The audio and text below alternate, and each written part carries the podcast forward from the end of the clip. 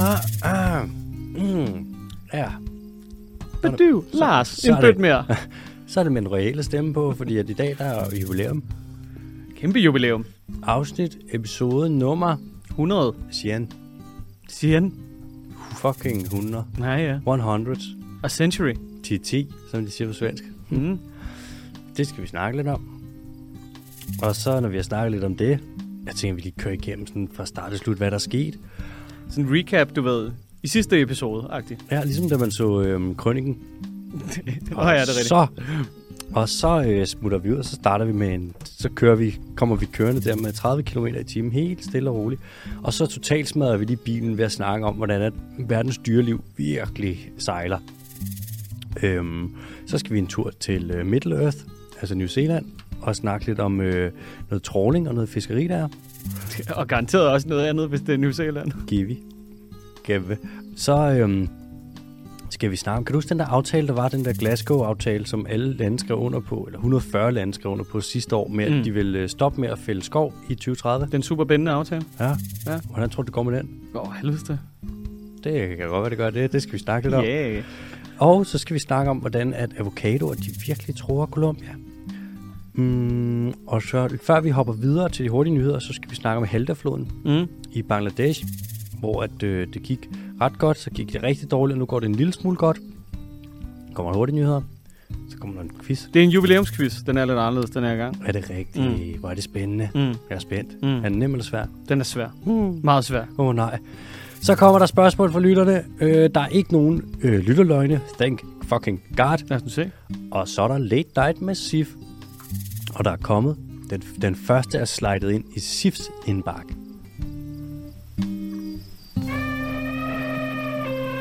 Nå, MBK. Nå, Alexander. 100 afsnit, 100 afsnit. 100 episoder. Ja. Det her, det er 74. gang, at vi to sidder sammen. 74. 20. gang. 74. 20. gang. Ja. Det er 100. gang, at der udkommer et afsnit af DDT. Mm. Det er jo så, fordi der har været specials, og så har der været det med valgspecials, og så har der været vores valgspecial, og så har der været alle de forskellige ting. Øh, 26 af dem, plus de 74, som vi har lavet med Sotros, det giver 100. Susgaard og Bessermann var lige inde forbi til en anden valgspecial. Der er, ja, der er valgalore special. Vi lavede virkelig mange valgspecials. Ja. Vi kom jo op og lavede syv i alt. Mm. Den blev... Øh, Og, vi, og der, er fandme, der er godt nok blevet lyttet til det, så vi håber virkelig at træ, altså, sat krydset på et øh, velfunderet grundlag. vi håber, jeg stemte nye borgerlige. Ja, Intet andet. og Mette Thiesen meget specifikt. Jeg så lige... øh, Jeg hørte lige et, et øh, interview hende der Maja T. Kelly Ja, fra øh, Frihedsbrevet, hun lavede. ja, Hun laver en ny, en ny slags interview. Hun kalder verdens dårligste interviews. okay.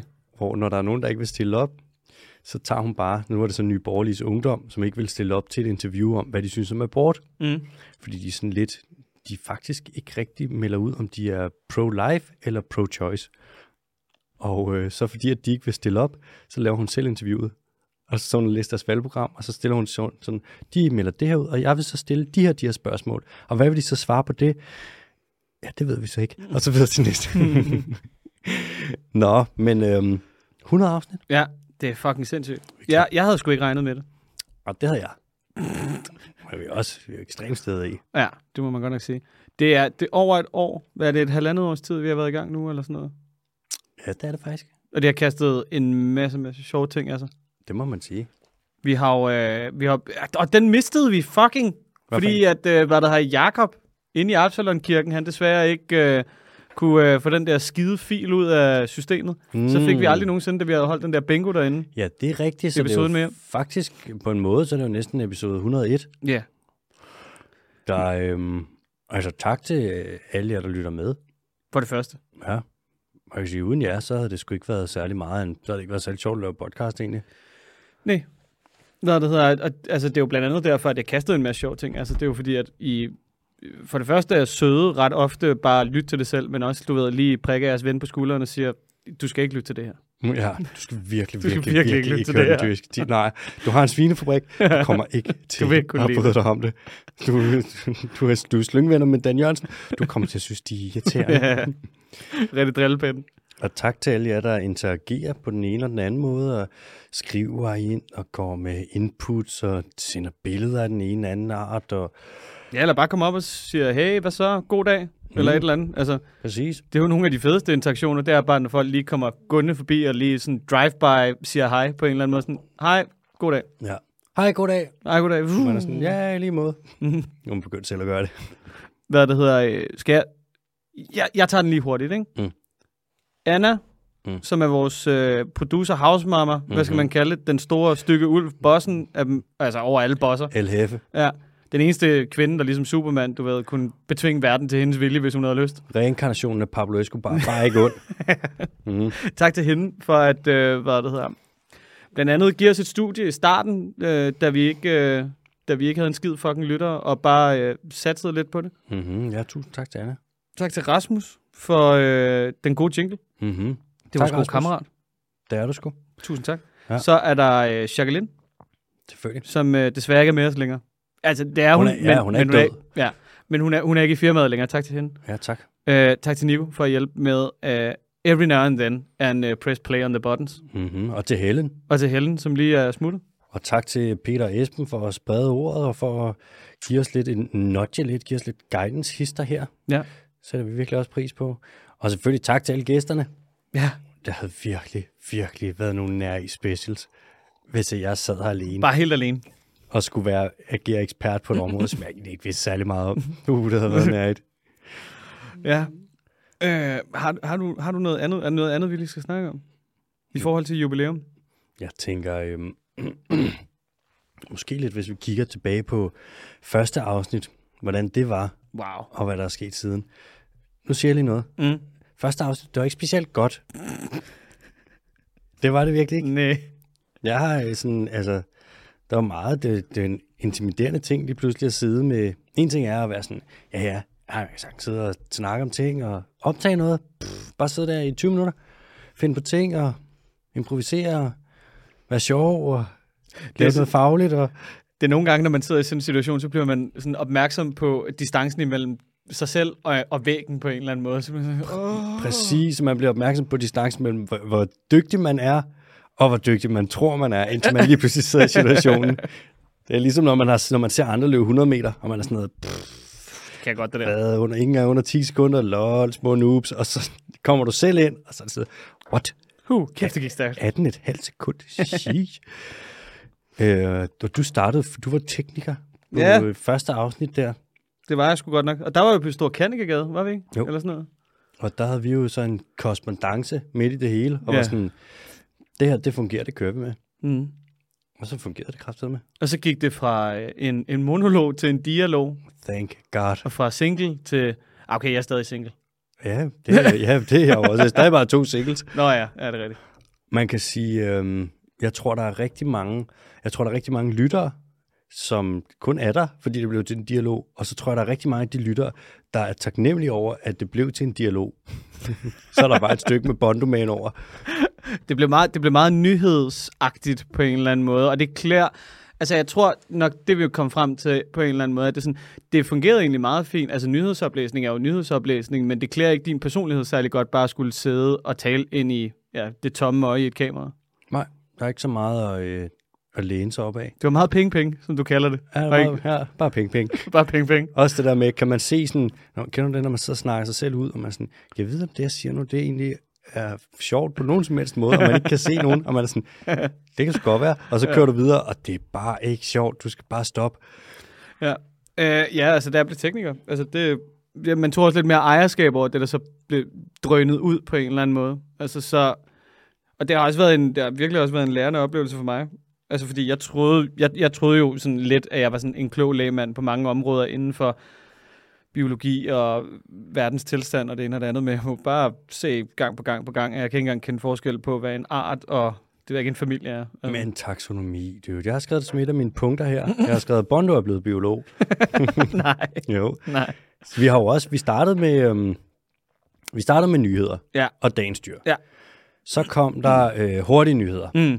Så kom der dagens dyr, det blev lidt erstattet af spørgsmål fra lytterne. Så kom øh, El Quiz Bondo. Mm. Så kom lytterløgne. Så kom late night segmentet med SIF. Det er meget nyt. Ja, det er det. Men der har været, vi har Vi virkelig... har faktisk ikke engang haft det med. Ind. Det er jo øh, jubilæumspecial, at vi har Late Night Musik med for første gang i hendes brevkasse. Det er jo det, man siger, når øh, noget, en ny en afslutning på de første 100 er en begyndelse på den næste. Ja, ja, lige er det ikke det, man præcis. siger? Jo, jo. Vi, øh, har haft, jo, vi har også haft en her gæster forbi. Mm. Vi er blevet klogere på alt fra DNA til, øh, om Mickey Geis han synes om, hvis hans øh, gamle one-night stands, de spiste løb på steg med ramulade på. Ja, og set Christian Slot hisse sig op i, sin, i sin helt egen sætning. Altså, vi ja, der er har ikke engang set- nogen modstandere. Ja, to omgange har vi set ham i Sindssyg boksekampen. mand. Stop hitting yourself! Øj. Så ja, det er... Øh, Ja, det er virkelig... jeg har sgu nyt det indtil videre, Bondo. Det har jeg håber sgu godt du nok har. også. Ja. Jeg synes, vi er nået langt. Mm. Nu er vi ikke så meget tekniker længere. Nej, det er du sgu ikke. Eller Ja. ja. det er du også bag kulissen. Og nu ikke? er vi jo... Ja, jo, jo, men altså, og, og vi er jo kraftet med også på alle platforme nu. Vi startede jo kun med at være podcast, og nu prøver vi lidt på TikTok en gang, lidt på Insta, lidt på Twitter, og lidt på Og YouTube. YouTube og, og... og... Ja. Er vi på Podimo? Ja, jamen, vi er på Podimo, men vi er ikke eksklusive til Podimo. No. Men der er alligevel en 600-800 mennesker derinde, eller sådan noget, som, som øh, jeg abonnerer på det. Og der kan jeg altså så fortælle dig, at øh, hvad der Peter og Esben har, øh, lige omkring 60.000. Så vi er, altså vi ligger lige med røven i vandskåben til at være lige så populære som dem. Nå, altså, vi, de, har kun, de er kun 100 gange så populære som os. kun. Men hvis man er en, en, en brøkdel så populær som de populæreste, det er jo også det er vel fint. Øh, altså, man må tage, hvad man kan få, ikke? Jeg har altid, Nedfaldsfrugt. set, jeg har altid kigget på de positive sider. Øh, Det er det, jeg har ikke masser af jubilæet. nej. Skal vi så sige, øh, hvad der hedder, for det første, tak for de første 100 episoder. Vi lover, at vi nok skal blive ved, hvis I, hvis I vil have os. Altså, ellers så skal I jo bare lade være med at lytte. Ja. Øhm, stadig tak til alle jer på, øh, hvad det hedder, øh, Tier. på tier. Men, men mest af alt bare tak til alle, der gider at lytte i virkeligheden. Ja. Og tak til alle, der har været på besøg, og tak til alle jer, der er rundt om os og giver en hånd en gang imellem. Den kommer jeg med på, den der. Cool. Udmærket. Så er ikke mere at sige. Nej, så Tak tak for for i stopper dag. vi. Tak for i dag. Hej hej, det var 100 ju- års jubilæums. Skal vi fra en øh, taknemmelighedsrunde og en lille øh, fucking, øh, vi har lavet 100 episoder til noget totalt mega voldsomt og semi, det er ikke deprimerende, det er det aldrig, men lidt sådan noget, man hører og tænker, wow, vi har travlt nu. Lad os gøre det. Mm-hmm. Det var verdens længste intro. Ja, let's go. Living Planet Report, som nok burde hedde Dead Planet Report efterhånden. Semi-living. Ja, semi- Zombie Report. Det er sådan en rapport, som WWF, World Wildlife Fund, verdens største grønne NGO, de laver. Øh, den for 2022-udgaven, den er udkommet. Og Til rigtig mange irritation. der er mange, der kigger på den og er sådan, ah, fandtes også, det var ikke den trendline, jeg havde håbet Så at se. irriterende med fakta på bordet, hva'? Og det, de gør øh, ved VVF, når de laver den her, det, de har gjort, det er siden 1970, så har de kigget på 31.000 forskellige bestande af vivldyr, mm. altså dyr med en ryggrad. Og hvad er det, der er for nogle bono? Det er i hvert fald ikke dig, når der er alkohol involveret. så er du spineless as a worm. Og så bor vi i København, hvor der altid er alkohol inden med. Nå, Alex, Ja. ja. er der ham uden ryggrad? Ja, ja. Det er pattedyr. Ja. De har, de har ryggrad. Mm. Det, er, det er fisken, Fiskene. ja. og det er fuglen, Det er fugl. og så er der ikke flere. Men, jo, padder. Krybdyr. En krybdyr. en crib animals. Crab animals. Blood animals. Det er rigtigt. Ja. Det er dem. Øhm, der har WWF har kigget på 31.000 forskellige bestande af vivldyr, Mm. mm. fordelt over cirka 5.000 arter. Og så har de holdt øje med dem siden 1970. Og så tæller man individerne og kigger på bestandens størrelse på den måde, og så s- prøver man at estimere, hvordan har udviklingen så været siden 1970? Må jeg komme med et gæt? Ja. Nedadgående. Øh, ja, ja. Medmindre at det går ned på den fede måde, for det gør det ikke. Ja, ja. Øhm, de har det ikke godt. I den seneste rapport, der er udkommet, så er de altså på, i siden 1970, altså på 52 år, der er de gået tilbage med lige knap 70 procent. Det vil sige, hvis den er blevet 70 Det procent hedder mindre, meget en, en chat. ja, og det er på, på overvej, det er jo over en procent om året. Ja. Det går virkelig, det er cirka, hvad er det jo? Næsten dygtigt. Ja, vi har jo gjort en hård, en god indsats. Og det her, det er jo så øh, dyr bestande, der er over hele planeten. Så det er sådan en indikatorrapport på, hvordan avildyrene har det. Og så kan man ud fra det få en idé om, sådan, kan vide, om de andre dyr så ikke har det en lille smule derhen af også. Ja. Og øh, de dyr, der er aller, aller hårdest ramt, det er krybdyr og padder og ferskvandsfisk i Latinamerika, det vil sige fra Mexico og ned, og i Karibien. Mm. De er gået tilbage gennemsnitligt, de tre grupper af dyr der, de er gennemsnitligt gået tilbage med 94 procent. 94. Ja. Jo, Det er øh, that's not very nice. det er virkelig, virkelig, virkelig meget. Også fordi det er jo ikke... Øh, altså, det er jo ikke én art eller noget. Det er jo sådan en hel gruppe. det er jo sådan en kæmpe Det er gruppe af virkelig dyr. mange dyr. Hold nu kæft. det er, når man kigger på, når du skal vurdere sådan noget, det der IUCN laver, Ja, når de rødlister dyr, hvor de kigger på, om de er, så kan de være least concern, altså hvor det er lige meget, mm-hmm. eller de kan være sådan en lille smule øh, lidt sårbare, somewhat concern. ja, sådan uh, near threatened, så kan de være threatened, så kan de være øh, vulnerable, altså sårbare, så kan de være endangered, hvor de er truet, så kan de være critically endangered, så kan de være extinct in the wild, Ja. og så kan de være extinct, hvor det ligesom kører hen over den trappe.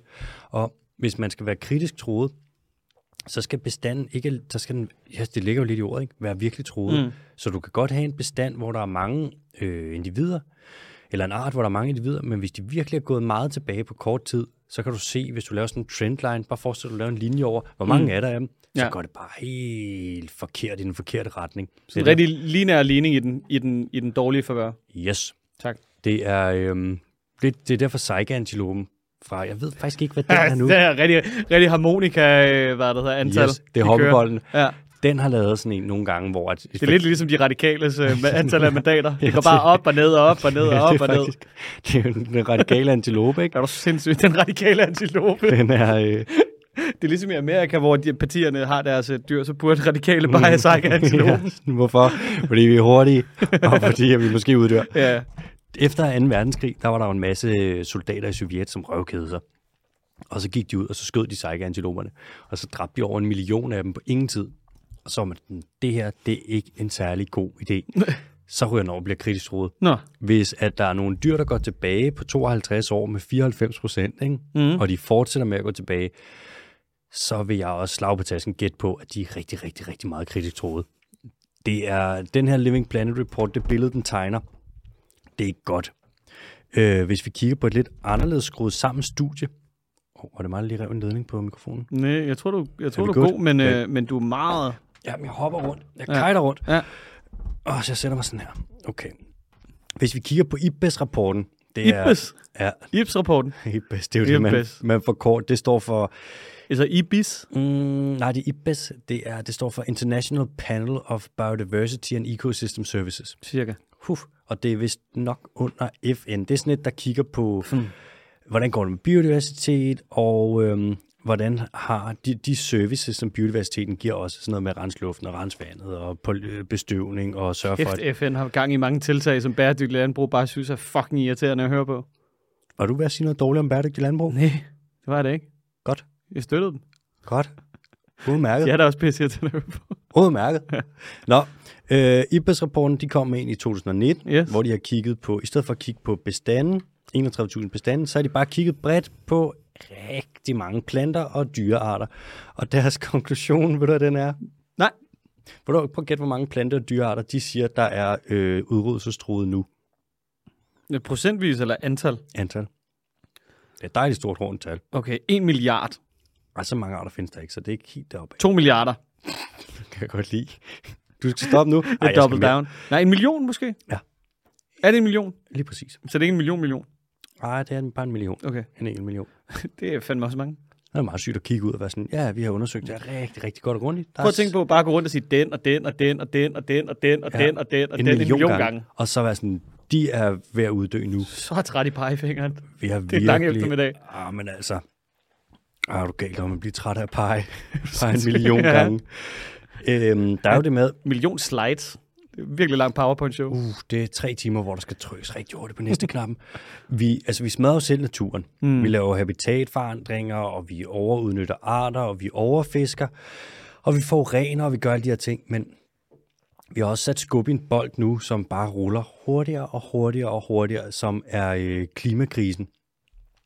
Og vi kan se, at klimakrisen kommer nok til, inden for Thor Jarsen sagde det, han callede den for et år og halvandet siden. Øh, klimakrisen kommer t- til at være, jeg er også næsten fuldstændig sikker, den kommer til at være primær driver bag biodiversitetskrisen. Og den er lidt svær at gøre noget ved.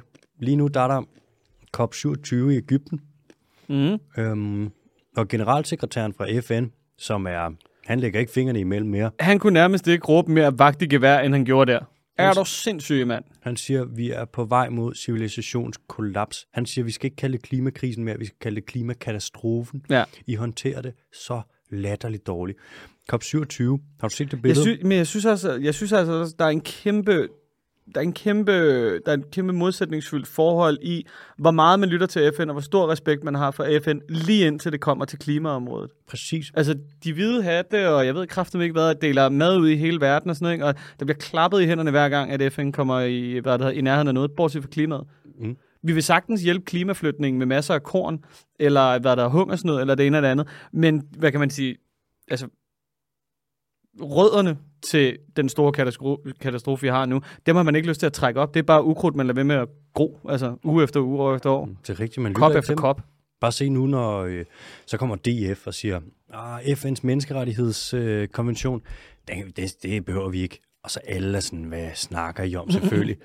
det er jo rigtigt, der må man overhovedet ikke sige nej til FN. Nej. Men klima, der er sådan noget, ja, ah, man er også lige sur nok ham der generalsekretæren, er ikke? Ja. Jo, jo. Har du set den der, øh, der er sådan et, en oversigt over, hvor du kan jo se alle pri- flyvere i hele verden, de skal jo registreres, og så mm. sådan et kort, hvor du kan se, hvor de er. Ja. Har du set det med, hvor mange privatfly, der kommer ned til... Øh, Altså, Kom det, er med. jo- ja, ja, det er så fuldstændig vandt. Det er ligesom et gammeldags tv, billedrørs-tv, i det der myrekrig. Jeg så øh, Elise Sydendal, sådan en klimaaktivist, hun er ved den grønne ungdomsbevægelse. Hun mm. er Mm. dernede med, sammen med Mette Susgaard, Ja. og hun sagde, vi kan ikke høre, hvad der bliver sagt til en af konferencerne lige nu, fordi der er så mange privatfly, der flyver hen over os. og man er sådan, ah, passer det? Yep, Ja. det passer. Det, er jo, det kan jo nærmest ikke blive mere ironi. vel? Nej. Men dans Man, man, kan, ja, man kan så sige, jo, hvis der kom noget ud af det som rent, f- altså nogle bindende aftaler, du ved, som folk overholdt, og det ene og det andet, så lad os da tage det slag, altså lad os da skære fingeren af, hvis der er betændelse i den. Jo, jo, Mm. altså et eller andet. Klart. Men det er bare det, det er ene kopmøde efter det andet, og den der måde, det hele er komprimeret på, og hvor meget man skal nå, og du ved, Lars Lykke, der sidder med en eller anden Ja, så sover. lille bitte hammer, og du ved, Ja. virker, s- altså, jeg ved ikke, men han virkede lidt fuld. Det så ud, som om han havde fået en øl, før han gik op på, Jamen, Lars Løkke op på drikker ikke. tingen. Ja. Jeg er enig med dig. Ja. Jeg synes, at vi skal gøre lidt mere. ja. Mhm. Men igen, vi skal også lige mm. slappe en lille smule af. Meget ambitiøs. Skal vi ikke hoppe videre til den næste? Ja, tak. Vi skal til øhm, Middle Earth. Ja, tak. Jeg snakkede med en pige forleden, som øhm, ikke havde set Ringenes Herre, Okay. Kæft en nørd. og hun havde, øh, hun havde ikke set Star Wars, og hun havde ikke set Harry Potter. Og hun spurgte mig i ramme alvor, er Ringenes Herre, er det den med Yoda? Ej, shit, mand. Ah, også bare, ved du, hvad, jeg tog ærmet op for en måde, så skreg jeg alt, hvad jeg overhovedet ja. Ja. kunne. Bare skreg og skreg og skreg. helt Kæft, til det er hun jo gik. verdens mest irriterende menneske. Og hun var faktisk hun var sød nok, men det, hun var ikke den store fantasy-nørd. Hun var heller Ja. ikke til sej sci-fi. Det behøver man da heller ikke være for at sætte Star Wars og Ringenes Herre og Harry Potter. Det er da bare en del af ens opdragelse. Præcis. Et liv uden Ringenes Herre. Ja. Åh, oh, jeg var rystet. Ja. Jeg var chokeret. Nå. Vi skal i hvert fald om til, vi skal til New Zealand. Det er mit yndlingssted. Nej, det ved jeg ikke. Jeg har aldrig været der. Jeg tror altså, vi, at vi vil hygge os dernede. Mm. Mm. Jeg tror virkelig, det er flot. Det er meget Danmark med bjerge og lidt flere får. Ja, det er faktisk rigtigt. Ja. Og så lidt større naturområder. Og så meget, mange fugle og mange fjollede fugle. Meget langt land. Ja, og kiwier, det er nogle fjollede dyr, altså. Øhm, der er jo meget hav omkring New Zealand, og de fisker ret meget. Og de er faktisk på mange områder de er rimelig grønne i New Zealand. Mm, altså, de gør en del for at passe på deres natur. Og, Flabet. ja, og der har endda været et forslag. Mere end Danmark? Nej, det kan du ikke. Nå, okay. Der har Ja. været et forslag op, og du kan ikke overgå det Nej, nej. grønneste af de grønne forgangsland. Bare se Dan Ja. komme flyvende på, en- på en klimakost. Jeg sendte, en, øh, jeg sendte min opskrift med bønnestuning til ham. Mm. sagde, hvis de spørger efter klimafrikadellen, så stik dem den her i stedet for. Jeg har dig. Jeg har dig. Han svarede ikke, men jeg er sikker på det nok. Han skal nok give den det. Jeg glæder mig til, at han tropper frem til, hvad, hvad er vi på, COP, 4, COP 44 nu, eller et eller andet. Og mm. The solution will be, we have a be- bean stew in Ja. Denmark. Yes, we have a bean cassoulet. Shout out DDT, Ja. and not the poison. Not the poison indeed. Øhm, nu er det sådan, at øh, i New Zealand, så er der nogle steder, hvor at de øh, ikke må fiske. Mm. I det tasmanske hav, som ligger mellem øh, Tasmanien og New Zealand, meget oprørsk hav i øvrigt, der er der nogle steder, hvor det er sådan lidt fyfy at smide nettet ud. Men der har været nogen, der har været ude at tråle alligevel. Flabet. Yes. Og nu har der så været en retssag, hvor en af de her trålbåde, der har været ude og tråle, den er blevet dømt. Selskabet, der har trålbåden, de er blevet dømt, og skiberen, der sejlede båden, han er blevet dømt for det ballade, de har lavet her. Så man kan simpelthen lige holde, øh, altså tage folk til ansvar for det, de går og laver, eller hvad? Det er egentlig sjovt. At bare prøv at overveje, Det er sådan lidt en omvendt dansk landbrug og k- kvotekongerne, og jeg ved ikke hvad. Men man siger, det siger jo ikke så lidt på, at vi, så, vi kan jo faktisk lave sjov med sådan, altså man kan godt blive draget til ansvar for at skade naturen. Ja. For det er så sjældent, det sker, at det er Mm. en nyhed. Ja. Vores natur. Altså, det er jo Mhm. lidt det, man glemmer nogle gange, ikke? Ja. Altså, Det er en fælles ting. ja, ja. Altså, Landbrug Fødevare, når de begynder på det der pissing, det er jeres landbrug og jeres erhverv. Det er vi godt klar over. Det er vores grundvand. Så stop nu det der. Ja, vi må også deles det, ja, ja. ja. altså. Please. Øhm, det er ret fedt at se, hvordan de har grebet det her an, når de skal, øh, når de skal ja, straffe de her, fi- for det her fiskeri. Er det klask i numsen? Mm, ah, det er lidt smule sådan nogle pingeklask. Nå, okay. Det er ikke så meget sådan noget, du skal ind og spjælde den for evigt. Det er mere sådan nogle, I har været lidt for grådige, så nu skal I høre, hvad vi gør. De tager alle de fisk, som er blevet fanget ved det her ulovlige fiskeri, og så gør de op, hvor meget de har fisk hver. Og så øh, får fiskeriselskabet, de får lov til at betale fuld og kompensere, betale alt det, som de har fisket i hver, det skal de betale til regeringen i bøde. Så får øh, skiberen får en bøde, fordi jeg sådan, han har sejlet båden, ikke? Ja, ja. Selskabet får en rigtig, rigtig stor bøde. Mm. Og ved du, hvad de gør med båden? Næ. Den tager de. Fedt. Det er deres nu. Ja. Det er ligesom de gjorde ved Galapagos. Der var der nogle kinesiske både, der var over at fange hajer for nogle år siden. Og Kina sådan, eller Galapagos, de var sådan, uha, det er lidt ærgerligt, fordi at nu tager vi jeres både, og nu er det vores. Hvor stor, er den, øh, hvor stor er den bøde kommet op på i alt, sådan cirka? Ham fiskeren, der er skiberen der, han fik en bøde på øh, omkring 45.000 kroner. Ja. Og selskabet fik så en bøde, der var en del større. Og så, 46. Ja, 46.000 kroner. 46.500. Og så det med, at de konfiskerer båden. Mm. Hvilket også er fedt, fordi sådan, Altså, man kan, jeg kan bare huske, der var den der sag med, øh, hvad der hedder, Apple. Kan du huske den? Maja, hvad er det for en? Casey Neistat tog den op. Det er mange, mange år siden, men det var noget med nogle batterier, og du ved, frem og tilbage. Og mm-hmm. Så var der også sagen igen med Apple, hvor at det var sådan noget med, at de havde sådan noget planned obsolescence, så efter to år, så blev batteriet sådan throttlet ned, og så... Mm-hmm. Ja. ja. Ja. Nå, det var der en kæmpe sag, i, blev kørt en kæmpe sag ud af, og så skulle de jo betale et erstatningskrav mm. Mm. og få en kæmpe bøde, og det ene og det andet. Problemet var bare, at det, altså, det slog slet ikke til tål, det slog til som en skrædder i helvede i forhold til, hvor mange penge de havde tjent på det her fucking pis, ikke? Og det kan jeg godt mærke, så bliver jeg sådan lidt harm en gang imellem. Det kan simpelthen ikke være rigtigt, at du kan begå kriminalitet, og så kan du tjene 44 kroner, men du bliver kun bedt om at betale 22 tilbage. yeah. Altså, det giver jo altså, Det er ligesom øh, så latterligt. det med greenwashing i Danmark. Ja, ja. Hvis du bliver taget i greenwashing, så kan du få en bøde på 10.000 kroner. Man, hold nu op. Ja, sådan, jeg tror, man tjener en smule mere på at greenwash. Ja, det vil jeg umiddelbart også lige våge at påstå. det bliver forhåbentlig lavet om. Jeg snakkede faktisk lige med, havde den lige med Danish Crown øh, i dag, mm. hvor vi sidder Er det i forbindelse med det der sponsorat, vi kommer til at købe for næste måned? Åh, oh, shit, de ville have det.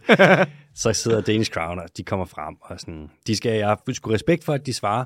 Mm. Der er mange, der ikke gør store virksomheder og sådan noget. Og Arla, der for eksempel har blokeret dig. Arla, der Lars blokerer. Bøge Mathisen, der har blokeret dig. Ja, Landbrug og Fødevare, der aldrig svarer på noget. Ja. Ja. Men øh, Danish Crown, på trods af, at vi snakker altså en af de største slagtervirksomheder i verden, så når der kommer den lille spinkle, den lille, lille natur Taliban kommer ind og sådan noget, hey, hvad laver I? Mm. Så svarer de, og de kommer med præcis det samme hver gang.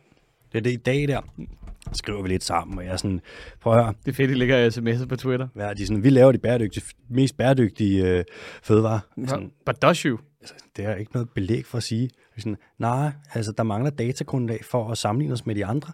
Sådan, men hvordan kan I så gøre det? Så er de sådan, vi har gjort os rigtig umage. Og sådan, Jamen, I, kan jo ikke, I sammenligner ikke med jer. Vi har reduceret vores udledninger per kilo svinekød med 30 procent siden 2005. Og det er præcis det statement der, de er blevet heddet i retten. De skal ind i Vestre Landsret nu. De er blevet sagsøgt for at sige det, fordi det jo er vildledning af forbrugeren. Hov, hov, hov, hov, hov. Eller det ved vi jo sikkert, om det er endnu, fordi Næh. at de jo sig. Men Det er, jo prøv at- kun, det er jo kun vildledende, så længe at man ikke har nogen at sammenligne sig med. Ja, det er faktisk ikke løgn. Alt er relativt, undtagen ja. Danish Crown. Det er jo bare fordi, man ikke kan lave sådan en gymnasiel komparativ analyse. det er da pisse irriterende. Overvej lige at Er der blive, nogen andre, der gider at komme ind på banen, altså? overvej lige at blive heddet retten for at sige noget, og så bare fortsætte med at sige det alligevel. Det er så fedt. Åh, oh, det er hardcore, mand. Det er på en eller anden måde meget cool, at det er sådan, jamen, altså, jeg står ved det. Ja, på en måde. Jeg har anbefalet mig at sætte lidt mere på det plantebaseret. Men Okay. okay. det er jo, ja, så her kommer jeg. Ja, ja, Ja, ja. ja. Det er jo nemt for mig. Hold op med det der.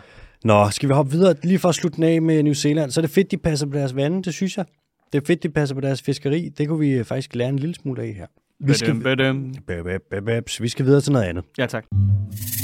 Den øh, aftale, der var, som blev underskrevet i 2021, Yep. Glasgow-aftalen. Glasgow. Kan du huske den? Nej. Det var den, hvor at, øh, verdens lande, de sagde, 140 lande gik sammen, og så sagde de, eller skrev under på, at øh, vi, vi stopper med at fælde skov i senest i 2030. Ja, det er rigtigt. Så afskovning på global plan, det slutter nu. Det var der, hvor Indien gik ind og sagde, Nej, det tror jeg ikke, vi gør. det, var, øh, det var Indonesien. Var det Indonesien? De sagde, Indonesiens øh, miljøminister Ja, ja. Jeg var sådan, nej. skrev under, og så bagefter sagde de, helt og åbent, fuldstændig uden at lægge skjul fingre imellem, sagde, den er ikke bindende. Nej, det har vi ikke tænkt os at gøre. Den er så lidt bindende. Aftalen er så løs, så Bolsonaro han skrev under på den. Åh, oh, det er så fedt. Den toppede i øvrigt en aftale, som vist nok hedder New York-aftalen, ja. Ja. som blev skrevet, underskrevet i, øh, jeg tror, det var i 2015 eller 2010, hvor de sagde, at vi skal stoppe afskovning i 2020. Nå, så dejligt. Og man kan sige det samme hver gang. Hvordan, Kæft, tror, det virkede. hvordan tror du, det går med den aftale nu? Åh, går helvede til. Ja. Det er som om Ja. alle lidt har glemt den. Der er til gengæld et lyspunkt, en ret fed ting, Mm. og noget, der er ret overraskende. Bræk det ned. Der er et land, og der er halvandet land, men der er særligt et land, som faktisk lever ret meget op til den her aftale. Ser ud til at virkelig, måske faktisk at tjekke ind på den. Hvor du er derfor et... Det er fedt at være en enhjørning i det hav, ikke? Altså, Jo, jo, jo, absolut. Det er jo selvfølgelig Danmark, fordi vi er det grønne foregangsland. Fordi vi ikke har noget skov at finde. Dan, dan, dan, dan, dan, dan. Det er sgu øh, Indonesien, Nå, det er det. ja, Okay. som skriver under og siger, Kæft en, bu- kæft en boomerang af, af lort, jeg fik lukket ud der. Det kom der lige tilbage i ansigtet på mig. ja, men ved du hvad, jeg, ville- jeg kunne have fundet på at sige det samme. Indonesien er et, fuck, altså sagt med kærlighed, et fucking sært land på det her område. Øhm, de har så meget korruption, der er så meget illegal palmolieproduktion.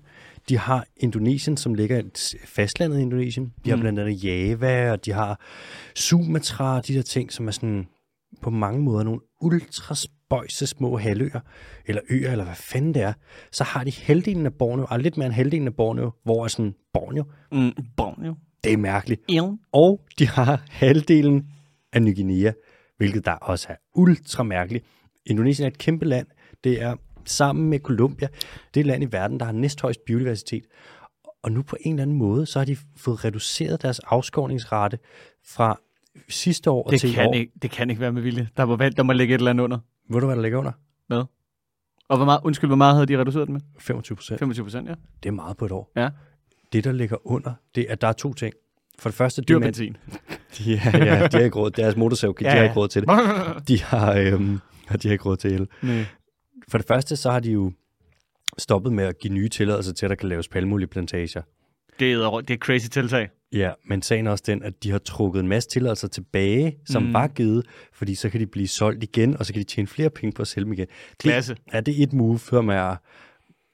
Ja, Det er, jo, det er jo the good old switcheroo. Ja, vi skal ikke, det er meget, det svarer til at sælge en bil, og så før der kommer nogen og henter bilen, som sådan, åh, oh, sorry, øhm, fordi, ja, det er sgu ikke til salg alligevel.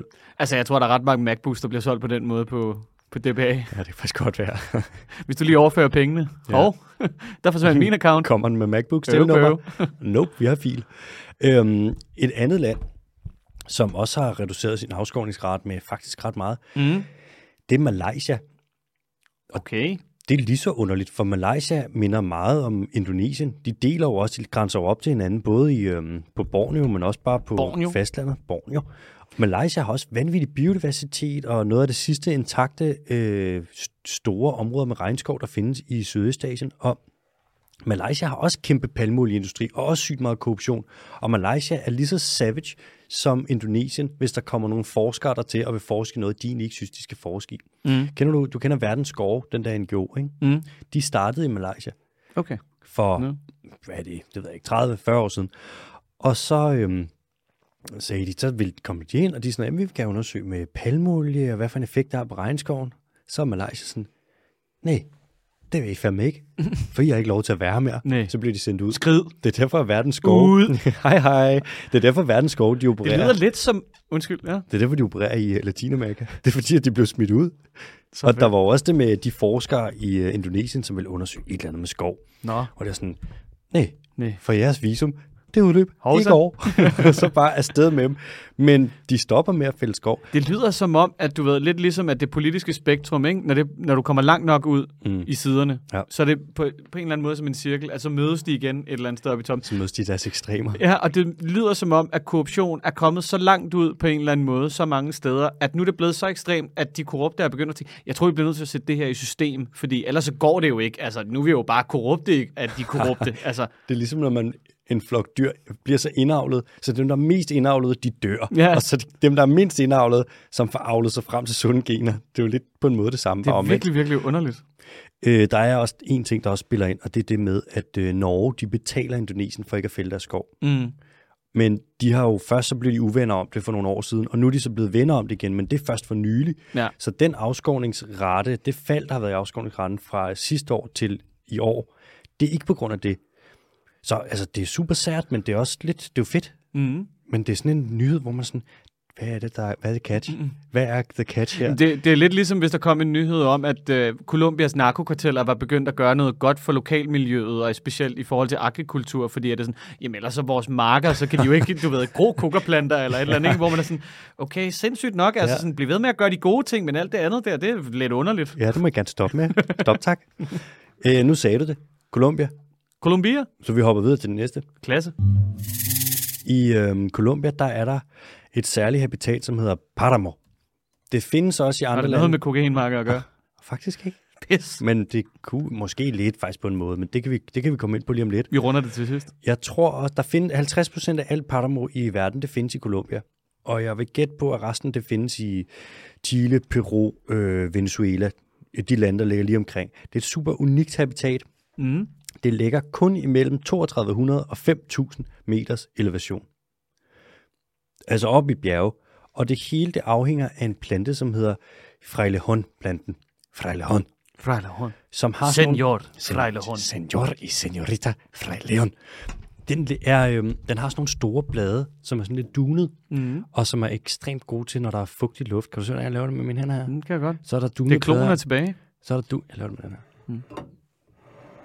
Nu skal jeg bare se, nu er der tegn og gæt. Så er der klon. Så det her, det er en øh, Frejlehånd i Paramo. Ja.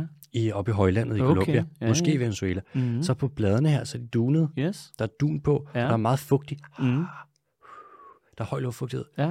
Fordi at dampen fra regnskoven, der ligger nede omkring foden af bjerget, der er så høj fugtighed, og fugten kommer op og vandrer op. Mm. Og så i stedet for, at den vandrer op Ja. ja. i skyerne, Mm. op til Gud, så vandrer den... Sorry, der blev lige lidt for religiøst. I stedet for, at det vandrer op i skyerne, så vandrer det op, og så suger de dunede blade, de suger det til sig alt ved fisken. Kan du se, hvordan jeg gør det her? så, det, det, så den, øh, den dunede egenskab, den fanger mere kondens. Ja. Yes, det er det, jeg Kæft, siger, du er mand. blevet biolog. Hold nu kæft, hvor han kan. Og så løber alt det væske, der kommer, det drøber fra bladene. Shh, kig her på nu. Så drøber det ned langs stænglen Nå, okay. og ja. ned i jorden. Og deroppe, der er meget vulkansk jord, og det er meget porøst. Det er ligesom de der ligekugler, man smider ned i sine potteplanter, hvis mm. man er sådan en lille grønfingret lille øh, lykkerider der. Så løber det ned ad bjergene, og mm. mange af Colombias floder, de starter i Pardamoen, fordi at der simpelthen er så god evne til at fange væske og bla bla bla. 85 procent af alt drikkevand, de drikker i Colombia, det stammer fra Pardamoen. Okay. Og resten, det er bajer. Resten af vandet, det kommer fra Bayer. er så væsers. Det er sol og corona. Nu er det bare sådan, at den regnskov, der er nede omkring de her øh, foden af de her bjerge, ikke? yes. hvor at Pardamoen ligger længere op ad bjergene, Ja. den regnskov, den har man jo før øh, ryddet af den ene og den anden grund. Før der ryddede man den meget i øh, Colombia for at lave... Øh, åh, hvad fanden var det, man lavede? Kokain. Man har ryddet noget af det for at lave kokain. Klasse. Ingen tvivl om det. Man har brugt omkring 2.000 kvadratkilometer i Latinamerika på at lave øh, coca. Det er Ja, forholdsvis hvad for meget. noget? 2.000 kvadratkilometer. Et område på størrelse med Fyn. Hvad, hvor mange fodboldbaner er det? Ikke slå det op på din fucking computer, din idiot. Ah! øhm, man har jo også meget i, i Colombia, så har der været problemer med, så har de nogle øh, kvægfarmere, som fælder skoven for at lave det her, og du har haft det ene eller det andet, de har lavet, men nu er, den, øh, er det altså begyndt at være en trussel med, at man vil lave avocado-plantager eller marker, og det laver man lige der, hvor regnskoven den er. Så du fælder regnskoven, og så laver du avocadomarker. Avocadoen, det slår mig som sådan en, øh, en frugt, som ikke rigtig giver mening, at den eksisterer. Er det fordi, den er så, øh, der er så skadelige konsekvenser i produktionen, eller fordi den er så fed, eller fordi den er så lækker? Nej, mest fordi, at du ved, det er enormt tyk skind. Mm. Altså sådan, at, øh, og hvis du nogensinde har fundet en avocado, du har lavet ligge lidt længe ude i køkkenet, ja. Ja. den er ikke så god til at blive nedbrudt. Altså, det er ikke fordi, den forsvinder eller rådner, altså på samme måde som et, som et æble gør. bliver bare harsk, du, ja. ja. og du, altså, men hvad er det for nogle, også for nogle dyr, der spiser de frø? Altså, sådan så de skider dem ud. Altså, det må jo være, Og det er jo sådan normalt, man spreder frø, er det ikke? Altså, Jo, jo, absolut. Men jeg tror, Avocadoen der. er det ikke, den fordi der også, er nogen æren, der kan spise det? Der er intet æren, der kan spise en avo. Jo, de der kæmpe æren. Kan du ikke huske, vi snakkede om dem? Og de store flyveæren. Åh, Oh, ja, ja. ja. shit, de er farlige. Øhm, avocadoer, nu har vi jo forædlet dem, ikke? Ja. Vi har jo lavet, det er jo primært den, der hedder has, avocadoen. Mm. Øhm, men i naturen, der har de sikkert været mindre. Det er altid sådan, vi finder et eller andet, og så forædler vi det og gør det større, gør det nemmere. at større og dyrke. bedre. Ja, præcis. Faster, better, stronger. Nu oui. Det er det, vi gør. Så avocadoen, også, der er også det med, den lander jo med en lille madpakke så. Hvis avocadoen den ikke bliver spist i naturen, og den lander ned med sådan en ordentlig fed skal der, så er der noget, et eller andet vækstmedie, ikke? så kan den ligesom gro op der. Øh, det har altid været Mexico. Eller Mexico har været den største avocadoproducent i verden Mm. i Mexico har de haft så mange problemer med avocadoer. Det giver nærmest ikke nogen mening. Altså, alt det vand, de har brugt til at dyrke dem, hvor de bare har taget det fra, øh, fra folk, altså deres drikkevand, Ja. det er et kæmpe problem. Så har der også været det med, at de er så værdifulde, avocadoer, at øh, der har været karteller, som er kommet ind, og så er der simpelthen opstået en kriminel verden omkring det. Det er ligesom Lego. Ja, det er faktisk præcis, det er derfor, man kalder det Bilund-fænomenet. Men øh, Det er rigtigt. hvad er der en mafia omkring Lego? Ja, ja. Hvad er det for noget? Det det er, ja, øh, det er noget med, at hvad det hedder, Lego, de, øh, de skilter ikke med at køre rundt med, øh, hvad det hedder, Lego-trailer længere og lastbiler og sådan noget. Fordi folk bare kommer og stjæler det, fordi det er så værdifuldt. Altså, hvis du nogensinde har været inde i en butik med Lego, så ved du, hvor fucking dyrt det er. Helt Så sindssygt. det er sådan noget med, at du trader øh, altså, ulovlige tjenester med, med forskellige typer Lego. Fordi Ja, ja, det er det blevet er- sådan en slags valuta. What? Det er Er det, det mest, ikke mærkeligt? det er det mest danske, jeg nogensinde har hørt. Men det er jo ikke i Danmark. Jamen, det er jo en dansk Det er i ting. Sønderjylland. Åh, oh, farligt. Det er Lego og skinke, de Den- trader i dernede. Den er farlig. Det er ligesom katte, heste, Mm. Jyllands jokes. Ah, Pas på, Bondo. undskyld. Øhm, det er, altså, avocado, det er fucking lækkert. Det er jo, altså, der er bare mange problemer med det. Mm. Nu i, det har der været i Mexico i lang tid, men nu i Colombia også, hvor at, altså Paramount begynder at tørre ud, fordi at man laver avocadoer der, hvor der plejer at være skov, og det er sådan lidt... Der er jo mange ting, som man ikke bør, som man bør begrænse sit indtag af, af forskellige årsager, ikke? Mm. Oksekød selvfølgelig, fordi sådan, det kræver bare fucking meget plads, det kræver sygt meget vand, det har sygt stort klimaaftryk, og alt ved oksekød er bare sådan lidt, det skal være noget, man spiser en gang imellem. Ikke? Ja. Ja. Kaviar, hvis det er kaviar fra øh, vilde belugastør, når man spiser, det er, en kritisk truet, det er et kritisk truet dyr, altså fabriksvin, det er sådan, du kan ikke spise noget, der er dårligere for dyrevelfærd osv. Farmet laks og f- torsk i Danmark, hvor den er så troet og for grar og så videre. Det er nogle ting, som man kan sige, man kan godt argumentere for, hvorfor man ikke skal spise så super meget af det, men også med avocado faktisk, det vil jeg sige. Og specielt hvis vi snakker, nu er jeg ikke så godt inde på, hvordan- hvordan det foregår med at dyrke avocado i er det Israel og nogle af de lande, hvor man laver det, men hvis det er fra Mexico eller Colombia, der er altså en del problemer med det avocadodyrkning der. Jeg tror lige i Israel, der er der nogle andre problemer, som måske er større end avocadoen. Der sidder lidt højere på, den, på dagsordenen. Du skal ikke sidde der og kritisere Israel, du. Det gjorde jeg ikke. Jeg sagde, der var nogle problemer. Det er bare Israel. De Stor flot væk. har ikke gjort noget forkert. Næh. De har ikke gjort noget forkert. Nå, vi hopper videre til næste. Ja, har vi stadig flere nyheder? Ja, vi har en, den er den sidste her hurtigt, så har vi det Hold da hurtigt. kæft, mand. Er det mange i dag? Næh, det, det føles bare lang tid. Altså, hatter i min øre. Au, Bono. Vi skal til Bangladesh. Bangladesh. I Bangladesh der er der et sted, der hedder Halda-floden. Det er en flod. Der findes 147... Det er løgn. det er rigtigt. Jeg lyver aldrig. Jeg lyver aldrig i Det kunne godt podcasten. have været noget andet, hvis man ligesom gik med Kongo-mentaliteten, ikke? Jo, jo. Så har vi Halda-floden. Det er en sø. Det er en sø.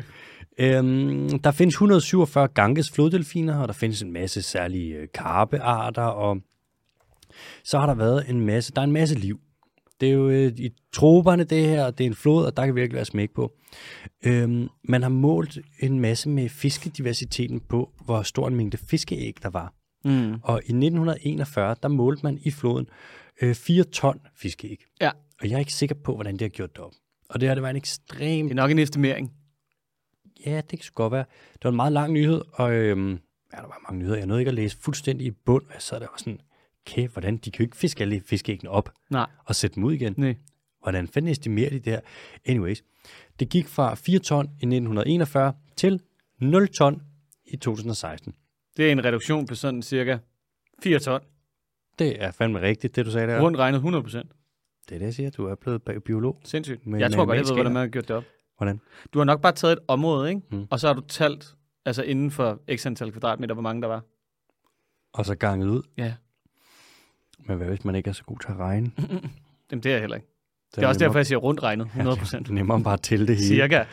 Øhm, det, det er grund, man har overudnyttet arterne, man har fisket for meget, og man har forurenet rigtig meget. Men Det er jo en gammel nyhed. Det er rigtigt. Men det har de ikke kunne holde til, de her fisk. Nej. Men nu har man dog gjort noget, og det er faktisk en god nyhed der, på en måde. Man har gjort noget for at rette op på det. Ja. Man har sat vagter ind langs en strækning af floden. Så der går simpelthen vagter på en strækning på 20 km, der går de og holder øje med, om folk fisker. Nå. Og sådan, noget. hvad fanden, grænder du rundt derovre og fisker? Gør du så aldrig være? Nej, det gør jeg da i hvert fald ikke. Ved du ikke, at vi plejede at finde øh, 4 ton æg i den her flod, og nu har vi fundet 0? Hvordan har jeg gjort det op? Ja, det ved jeg da ikke. Jamen er det så ikke okay at fiske, hvis du ikke er sikker på det? Det skal jeg da ikke kunne svare dig på. Er datagrundlaget ikke en lille smule usikkert? Jo, men vi har lavet en komparativ analyse bare med os selv. Er det dig, Dennis Crown, der står derovre og fisker? er det dig, der står? Nå, så har man stoppet, man har gjort det ulovligt øh, at lave noget, der hedder tobakotagning, hvor du tager tobaksbladene, og så ved jeg ikke, jeg tror, det er der, hvor man lige Man døber dem lige hurtigt, ikke? Ja, man døver dem lige. Og man må ikke have landbrug i nærheden af floden i mere end et år. Øh, og man har designeret den her zone som noget, man kalder ecologically critical. Sådan så, at der er nogle særlige regler. Det er lidt svarligt til at erklære sådan en naturundtagelsestilstand. Og det er ret særligt, at Bangladesh, der jo er det eneste land i verden, der er lige så opdyrket som Danmark, de gør de her ting, på trods af, at de har virkelig tæt befolkningstæthed, og de har øh, ikke særlig mange penge. Nej. Det er jo ret sejt, og det er fedt. Ja, og nu skud ud. kan man se, at nu er der altså kommet, øh, nu målte de lige op igen i år, og der er nu Nul. 0 igen. Ej, der skulle komme 416 kilo æg. Okay. Så det er jo ikke det, der var engang, men det er mere, end der var for, øh, Det er 100 procent mere, end der var før. det er fandme, det er faktisk 10.000 milliarder procent mere. Ja. Så er der så noget andet med, at øh, de der oversvømmelser, der er i Pakistan, Satans irriterende. Og det er ikke noget med klimaet at gøre. nej, jo. Nej, Det, det er, hold nu kæft. ja, sorry, det er bare sommer. De er også i Bangladesh nu. Nå, så okay. øh, der er oversvømmelser. Ja, fordi det, er bare, fordi det er sådan, i tørsæsonen bare regner fire måneder i streg. Ja, det er bare nice. Ja. Og så er der jo det med, at havstanden stiger, og så kommer der salt ind i alle floderne. Mm. Også ind i Halda-floden, og det er de her fisk ikke ikke vant til, og Næ. nej. det gør så miljøet lidt dårligt. Men nu skal vi ikke kigge på alt det dårlige, nu Nej, nej, skal nej, vi også kigge ja. ja. lidt på det gode. Keep the mood light. ja, vi har den her. Og nu over til sporten. Apropos oversvømmelse, jeg tager Tillykke, Holger Rune. Jeg tager lige lidt vand. Jeg skal prøve at lade være med at kalde ham Holger Danske. Holger Rune. Så irriterende. Skal vi til øh, Quick News? Ja. Okay, cool. Den første, det er klimaløfter. Ja, Nu er det sådan, at verdens lande, de har jo givet en masse lovninger og løfter. på ting. klimaløfter. Danmark, der løfter hele verden på deres skuldre. De bredeste skuldre skal bære mest, Ja, tak. og Danmark skal ikke bære en skid. Nej. Øhm, hvis vi kigger lidt på alle de klimaløfter, der er med, hvor meget skov, som verdens lande har lovet at plante, osv., osv., osv., så vil det fylde, hvis alle klimaløfterne de skal udleves, eller man skal leve op til dem, så vil det kræve 120 millioner kvadratkilometer. Uh, hvor mange fodbold... Nej, Ah, okay, jeg skal nok lade være. Det er øh, Indiens areal gange 4. Jo, det er stort. Det er fucking stort. Eller er det 12 millioner? Det kan godt være, jeg lige har rodet lidt rundt. Jeg synes, det er svært at konvertere hektar til kvadratkilometer. Anyways, det er fucking meget. Det er Indien gang 4, cirka. Og øhm, der er et lille problem med det her. Mm. Alt det her skov, som man vil bygge for at lave sådan noget, der skal de fixere CO2, og i princippet er det fint. Øhm, problemet er bare, at de steder, hvor at man vil øh, hvad siger man, bruge den plads, man vil bruge på at indfri de her klimaløfter, Ja. 50 procent af den plads, dem bliver altså brugt til noget andet. Nå, Der bor folk, ej, hvor irriterende. eller der er andre naturområder. Men der har vi jo set før, at man bare kan fjerne dem. Hvis man gerne lige vil fælde noget regnskov og nogle oprindelige folk, så kan man bare flytte dem. Ja, det er, Bare bede fuck, dem om at gå. det er fucking meget plads. Ja, ja. Der kom lige en rapport om det, den hedder øh, The Gap Report. Det er fedt, hvordan man bare fjerner øh, oprindelige folk, og mm. der havde en masse skov. Ja, Men man kan ikke fjerne en bygning. det er ligesom, hvis du købte gården op ved siden af min forældres gård. Mm. Du var sådan, jeg vil lave øh, løg på de her 18 hektar. Og sådan, men du har jo ikke 18, du har jo kun 10. Så sådan, jamen jeg laver dem bare derovre. Ærgerlig bærgerlig. Ja, ærgerlig bærgerlig. Du kan godt se, hvor det her fører hen, ikke? Ja, præcis. Stor idiot. Det er bare sådan, man har bare lovet meget mere, end man kan holde. Åh, oh, Og man har tænkt, problemet er, at så snart du lover sådan, vi har styr på det her klima noget, mm. noget med noget teknologi, vi planter skov, vi gør det her, det her. Der var sådan, hvad med, at vi stopper med at udlede så meget nu? ja. Men der Det er kan også du... så arrogant bare at love med en der rent faktisk er realistisk, samtidig med, at hver gang man lover noget, der er realistisk, så kan man ikke leve op til det. Det er også bare, ja præcis, og så er det fucking dumt at snakke om at plante ny skov, mens at verdens, den verdens Men skov er bare ved at blive høvler. fældet. ja, og man er sådan, Høvler skoven ned. Og det er markant mere effektivt at bevare skov, både i forhold til klima og i forhold til biodiversitet. Og den skov, du vil etablere, vil aldrig kunne leve op til den skov, der er i forvejen. Jeg tror, det er fordi, at der er nogen, der har sådan en god teori om, at vi kan re- revolutionere skovkonceptet. Ah, fortæl. Ja, ja. Det, jamen, jeg kan ikke mere. Du har hemmeligheder i øjnene. Jeg kan godt mærke, at jeg har en lille lobbyist i mig. Det har du altså. En lille lobbyist. Du er en kombilobby. Ja, kom i lobby. Du er sådan en, en svej, du er lobbyisternes svar på en svejsekniv. Slik med den ene. Du Glad med den anden. Du kan være sådan lidt, øh, skal jeg være skovlobbyist eller landbrugslobbyist i dag? Eller er det fisk? Nå, det var den første hurtige. Næste, den er meget hurtig. Øh, man har optaget for første gang nogensinde, at der er chimpanser, som behandler øh, sår med insekter. Man ved ikke præcis, hvad for en slags insekter, men man har set, de har siddet med, når de har sår, så er de tykket på nogle insekter og smurt det ud i såret, både på sig selv og på andre. Altså lidt ligesom med, med melorme i noget betændt sår-agtigt. Ja, det er mere det er madikker i betændt sår, hvor de spiser øh, det betændte væv. Ja. Men det her, det er mere måske, at de, her, øh, de tykker på insekterne først. Så de laver sådan en, en masse ud af dem og smører det ud, så det ja. kan være, det har en, en eller lille anden form for- salve eller et eller andet. De laver en insektsalve. Ja. Og det har man ikke set før. Nej. Øh, og de her chimpanser, det er et område, jeg kan ikke huske, hvad det hedder, men i Afrika, hvor man virkelig studerer dem, hvor de har overlap med gorillaer. Og ligesom vi havde for nogle nyheder siden, eller nogle programmer siden, med at chimpanser og gorillaer, de kan være venner, så det her område, der er chimpansen også savage. Hvis de får fat i en baby gorilla, så æder de den. Anyways, det er første gang. Og sidste hurtige nyhed, som er ekstra hurtig. For første gang nogensinde, der har du i Canada, oppe i Yukon, der har du set en sort los. En sort los. The Black Kick. Okay. En melanistisk Sindssygt. los. Du kan kalde det en panter, hvis du vil. Nå, En lossepanter. En panterlosse. pantelos. En, en, Los Panthers. En lossepant. det var det. Det var det hurtige. Ja, tak. Vi skal til en jubilæumsquiz. Mm. Den er jo, øh, som navnet antyder, lidt anderledes. Mm. Jeg har i virkeligheden bare lige øh, lynhurtigt gået en, en masse ting igennem nogle tidligere programmer, og lidt af hvert, og så har jeg bare valgt nogle ting ud, som lige faldt mig i øjnene. Øh, hvad det hedder. Så der er egentlig ikke noget større svar, men der er syv spørgsmål. Der er i spørgsmål 4, altså tre uddybende spørgsmål, så der er teknisk set 10 i alt. Skal vi prøve? Kom, Er du klar? jeg tror det. Okay. Øh, vores programmer er typisk mellem en, hvad der hedder, time og 20 minutter. Øh, en time og en time og 20 minutter. Og øh, hvad der hedder, specialsene med gæster er typisk mellem halvanden og to timer. Det taget i betragtning, hvor mange minutter var episode 1 af Den Dyrske Time? 18 minutter. 18 minutter. Er det dit svar? Ja. Det er 27. Er det 27? Det er 27. Ej, jeg var så nervøs. Rigtig snakke, chaton. Ja, ej, jeg blev så nervøs. Nå. Ja, okay. Afsnit, eller hvad er det? Ikke afsnit 2. Øh, spørgsmål 2. Vores gode kammerat Rasmus, han har komponeret titelmelodien. Fra hvilken episode var den med første gang? 12. 12. 8. Nej, 3. 5. 5. Det var 5. Ja.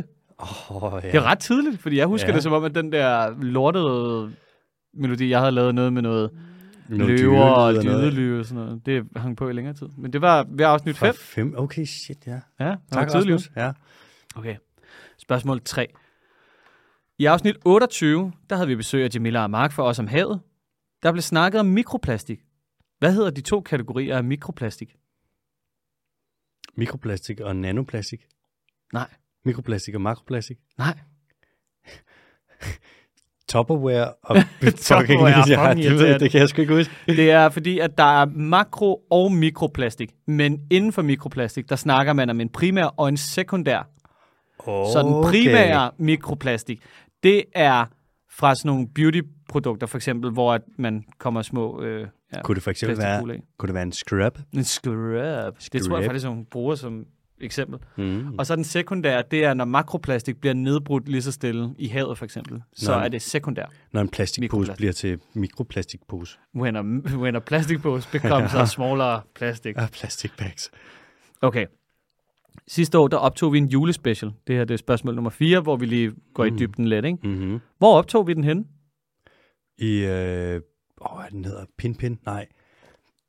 Ching Ching. Åh, hvad fuck er den hedder? Den ene i zoologisk. Pan Pan. Det er næsten rigtigt. Det er Bistro Pan Pan. Bistro Pan Pan. Ja, tak. og tak til Lærke Emilie for at facilitere. Ja, madkastellet, der øh, satte det op og gav os adgang. Det var skide godt. Mm-hmm. Hvem var vores runner på dagen? Og hvad var det, han hed? det, åh, hvad var den? Hed han Tobias? Nej, ikke Runner. Nå, for helvede, det var Petra. Det var Petra. Åh oh, ja. Ja. Hvad var helt specielt ved dit helbred den dag? Ikke noget. Ikke noget. Jeg havde corona. Ja, du havde pisse Jeg meget vidste så. ikke. Nej. Jeg Nej. får jo både, vi, har, vi, vi lavede den special, hvor jeg ikke anede, jeg havde taget to test. Ja. De der kviktest, ja, Ja, de er ja. jo lige til at stikke op i røven, mand. ja, åbenbart. Hvad det hedder, var negativ. Og sådan, ja, okay, det er december, man er sådan lidt kras i halsen, lidt kriller. Var også lige inde i et andet radioprogram, bare nogle to værter på og alting. Og var sådan, ja, sådan lidt, kommer ikke sådan lidt kriller, bare sådan, whatever, sådan lidt tømmermandsagtigt. Ja, ja. Øh, men jeg havde sgu Og så var det bare super meget corona, Ja, ja, bare bare- gået rundt og spredt. Det er helt Også fordi, kan sort, du ja. huske, at vi mødes, dig, mig og Petra, og så er vi sådan, hey, skal vi lige... Øh... Og så var du sådan der, nej, nej, jeg har taget masser af test, og det kan ikke være det, og bla, bla, bla, frem og tilbage. Og så Ja. dagen efter, hey, øh, der, der, hvis I skal op og besøge jeres forældre, eller nogle gamle mennesker her omkring jul, som man jo gør, ikke? Ja. Få lige en test. Ja, det skal I lige vide. Den er helt gal. Jeg var ude med en af mine kammerater der, jeg tror det var om aftenen den dag, Okay. et dagen efter. Og så var vi på Killer Kebab på Vesterbro og f- hive en flaffel Kæmpe, kæmpe sted jo. Det er Ah, virkelig, lækkert. virkelig, virkelig en anbefaling herfra. og Få- falafel med trøffelcreme og puh, og baby. æbler, og så kør lige, en, kør lige deres egen lakker ved siden af på dåse. For satan, det var godt. Og så sig til Adam, at du skulle hilse fra den dyrske team, ja. Ja. Alex og Bondo. Ja, og så får I nul rabat, fordi at vi kom derind med corona. Så sad jeg derinde med Rikke, en af mine gode kammerater der. Mm. Og så Rikke så sådan, åh, oh, fuck, hvor er det lækkert, mand. Jeg sidder der sådan, fuck, hvor er det ikke noget overhovedet. Jeg kan overhovedet ikke smage der var noget. lukket Ja. ja. ved kasse lugt. Jeg kunne nul lugt. Ræse ud i fældeparken der, fik lige en test, så var den positiv. Sådan pissehammerende positiv. Yes. Nå, Spørgsmål 5. Ikke særlig lang tid efter, der havde vi en nytårsspecial. Der havde vi stadig, øh, var der segmentet ugens dyr. Hvad var det for en skæbning, Alexander havde taget med som ugens dyr nytårsaften? var det Torsten? Nej, det var det ikke. Oh, det var et nytårsdyr jo. Åh, oh, hvad fanden var det? Det var ikke ålen, vel? Nej. Og nu hjælper jeg dig lidt. Mm. Du, du sagde meget specifikt, det her det er ikke et nytårsdyr. Sagde jeg det i programmet? Ja, det tror jeg. Wow, jeg har skudt mig selv i Det er foden. noget med chokolade at gøre. Mm, chokoladedyr. Wow, det er, en, far, det er en svær quiz, når jeg skal gætte mit eget. Mm. Noget med chokolade. Ja. Den der, 3, 2. Åh, oh, fuck, En. det ved jeg ikke. Chokolade... Ja. Det er Marabustorken. Nå, Marabustorken. det er bare det mindst nytårede dyr, der findes. Nå, okay. Okay. Ja. Okay, Bondo var engang i Riga. Der snakkede vi rigtig meget om skove i kølvandet på det. Hvor meget af Riga er dækket af skov? Hvor stort er det areal af Rigas, nej, øh, L- øh, Letlands samlede areal er dækket af skov? Procent? ja. 34 procent. Ej, hold nu op med det der. 26 procent. Nej, 12 procent. kom nu, tag dem sammen, Alex. 5 procent. 54 procent. 54 procent.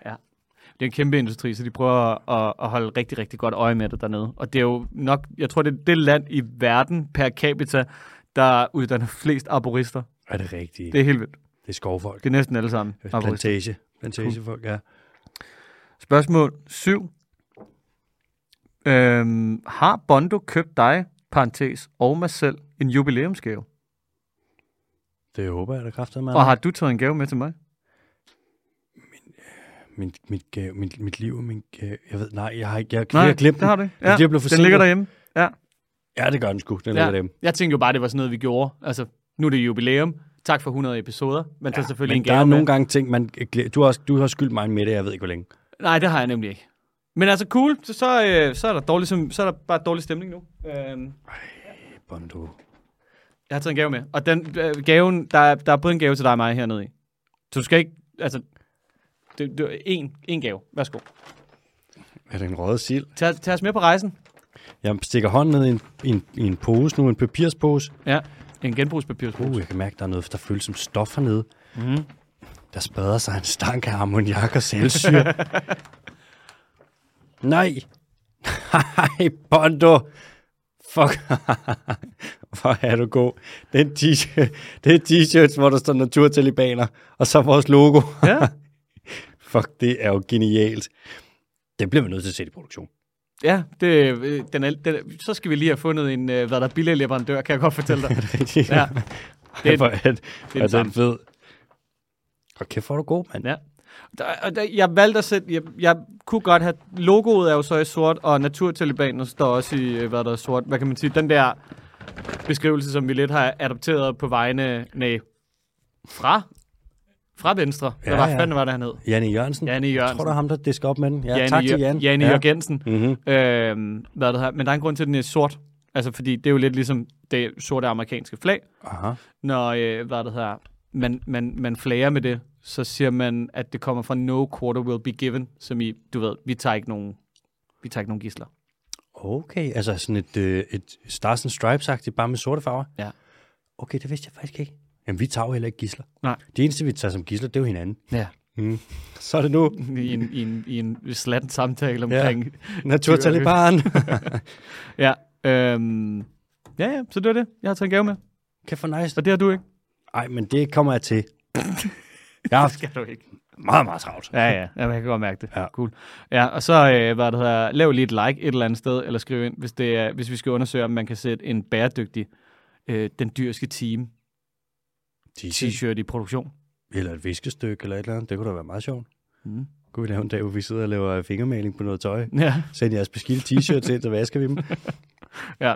Og det bliver ikke noget med, at du ved, vi bestiller 30.000 af dem hjem, og så håber vi på at sælge ud af dem. Det, hvis, hvis det kommer til at ske en eller anden dag, så er det noget med, at I øh, køber og betaler for den, og så får vi produceret den, og så bliver den sendt ud på baghånd, bagkant. Og det kan godt være, at den ikke engang bliver sendt. Det kan godt være, at man bliver nødt til at komme til København og hente den på en café, ja. hvor vi bare sidder og deler dem ud. Ja, præcis. Altså, Altså, og drikker shots. så er foretagendet altså heller ikke større end som så. Nej, det er nemlig, ja, godt du siger det. Så er de forberedt.